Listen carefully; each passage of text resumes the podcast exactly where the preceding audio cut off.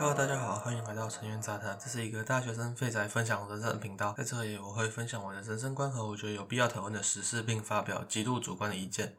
重复一遍，极度主观的意见，一切都是个人的感性、主观、非中立意见。想要理性、客观、中立，情绪中天，他们最喜欢支持理性、中立、客观了。哎，今天。我想跟大家聊聊《晋级的巨人》完结篇。出这集的时候完结应该很久了，嗯，加上会讨论到剧情，所以肯定会有暴雷。啊，如果是纯动画组，然后又怕暴雷的，请自行回避。呃，我已经在标题讲我会暴雷了，在内文我也讲我会暴雷了。那接下来如果你还在这里，然后被我雷到，应该是你自己的问题哈。那我们开始吧。呃，我个人因为是动画接漫画，然后直接去看结局，所以我前面都是以动画为主，直到马雷在帕拉迪岛空降才接漫画，所以前面如果有什么剧情我漏掉了，那么深感抱歉。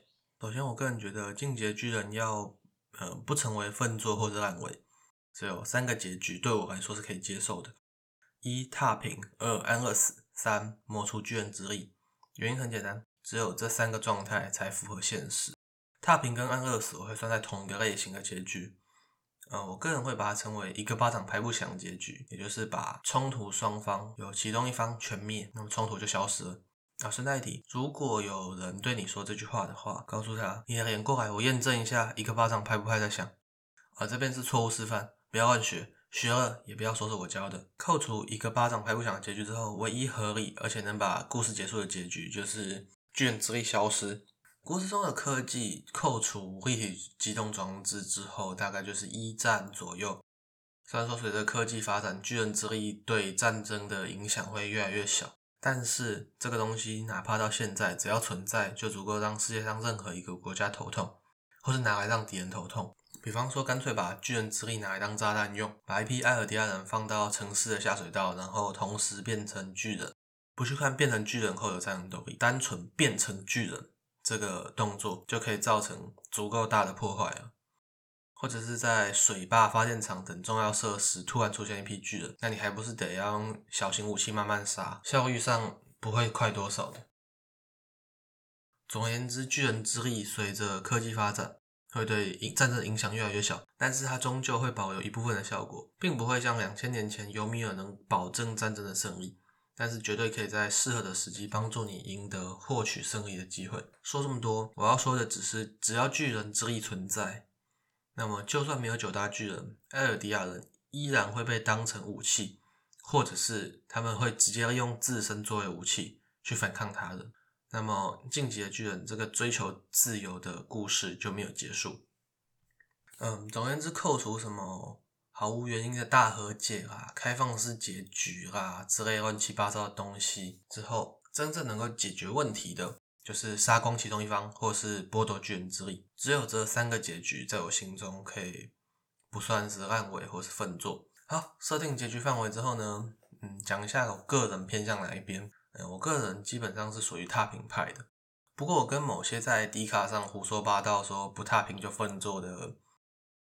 嗯的人不同，我个人偏向踏平的原因是，踏平是最稳定、最没有变化的方案。只要爱莲先收走其他人的巨人之力，那么靠着两个阿卡曼，准确来说应该只有一点七五个而已。兵长眼睛一废了，手指也断了，刀都拿不稳了，我们就算他零点七五个就够了。普通艾尔迪亚人虽然可以用立体集中装置靠近，但是因为有强制变形的毒气，所以最后靠近了也只是送头。马雷人应该说，所有艾尔迪亚人以外的人都不会玩立体集中装置，所以根本没有能力靠近。那假币也就是狙击类型的，虽然说可以远距离输出，但是也要有要害才有用。所以最后的结果，有能力靠近的不能靠近，能靠近的呢，没有能力靠近。最后全场就一点七五个阿卡曼能输出，那我们要怎么打？况且从艾尔岩发动地名到他被米卡莎斩首，他的计划根本就漏洞百出。比方说抢船的时候谁手软了一下，船被炸了；或者是断后的那两个教官炸船用的火药不够多，自己被炸死，船没事；或者是各种其他理由让救世小队在达到地名前就被团灭，计划直接破产。所以踏平甚至可以在踏平之前控制所有艾尔迪亚人，让他们不能离开帕拉迪岛。反正有坐标之力，都能改造身体了，暂时限制行动应该不难。总而言之，踏平会是最理性的选择。但是那个最重要的但是来了，艾莲是个理性的人吗？只要看过一集动画，你就会知道艾莲不是一个理性的人，他从来都是那个急着去送死的混蛋，对吧？那如果换成让阿尔敏，嗯，不对，阿尔敏也不行。看到他自愿喂给科尼的妈妈之后，我就知道他只是会想一想，然后去送死而已。一个是把朋友放在自己的性命前面，一个是把道德放在自己的性命前面，反正都不是绝对理性的人。说到这里，我突然想到一个我忘记你们也忘记的可能性，也就是威慑。事实上，这个就是安乐死计划，然后把绝育的部分拿掉。简单来说，就是利用组成西干西亚区的城墙。的超大型巨人把联军踏平，然后会用地名威胁全世界，就可以换取发展科技或者是安乐死的时间。但是如果以威慑为结尾的话，创哥大概是想画续集，原因很简单啊，所有威慑的故事都必须以威慑被打破来结束。我举一个三体的例子，如果有人没有看过三体的话。这边强推猛推大力推，宁可现在关掉，不要被我爆雷，然后去看，也不要看完了，然后因为被爆雷，所以不去看。三体是我心目中最神的神作，我看过最好看的科幻小说，没有之一。总而言之呢，好，呃，反正讲到三体了，就来爆一下雷。呃，这个部分如果你怕雷的，赶快关掉，赶快离场。OK，你还有三秒钟可以离场，三二。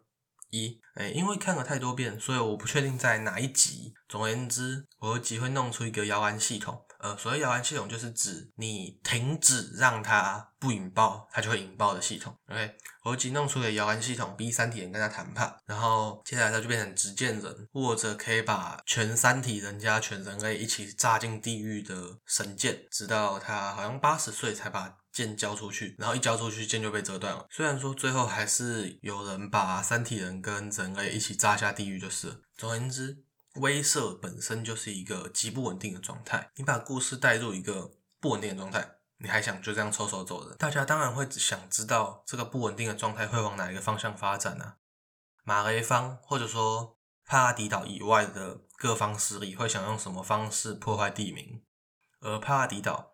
又会用什么方式去保护触发地名的机会？想想这些，除了开续集之外，难不成你要跟手游合作，然后把剧情放在手游里？总言之，结局对我来说可以接受，不至于到神作，但也没有到粪作的程度。评价会这么两极，有可能是因为前面太神了，所以结尾的地方相对平庸。准确来说，是被注意到的部分相对平庸，所以才会让某些。觉得进阶巨人是爽文的人失望吧。最后来到吐槽跟阴谋论时间，首先要吐槽的部分呢，蛮前面的，差不多在开场的地方，也就是超大型巨人跟盔甲巨人刚出场的时候，大家应该都有印象。在九大巨人变形以及一般艾尔迪亚人变成纯洁巨人的时候，都会有类似于爆炸的效果。我在看动画版的时候，好像还有雷击，但是那应该只有动画版才有，所以应该不算设定。总而言之，贝尔托特甚至都会使利用超大型巨人变形时的爆炸来进行大规模的破坏。那么一开始破门的时候，超大型巨人是如何突然出现而没有爆炸的？我们就不谈消失，消失的部分应该算解释过。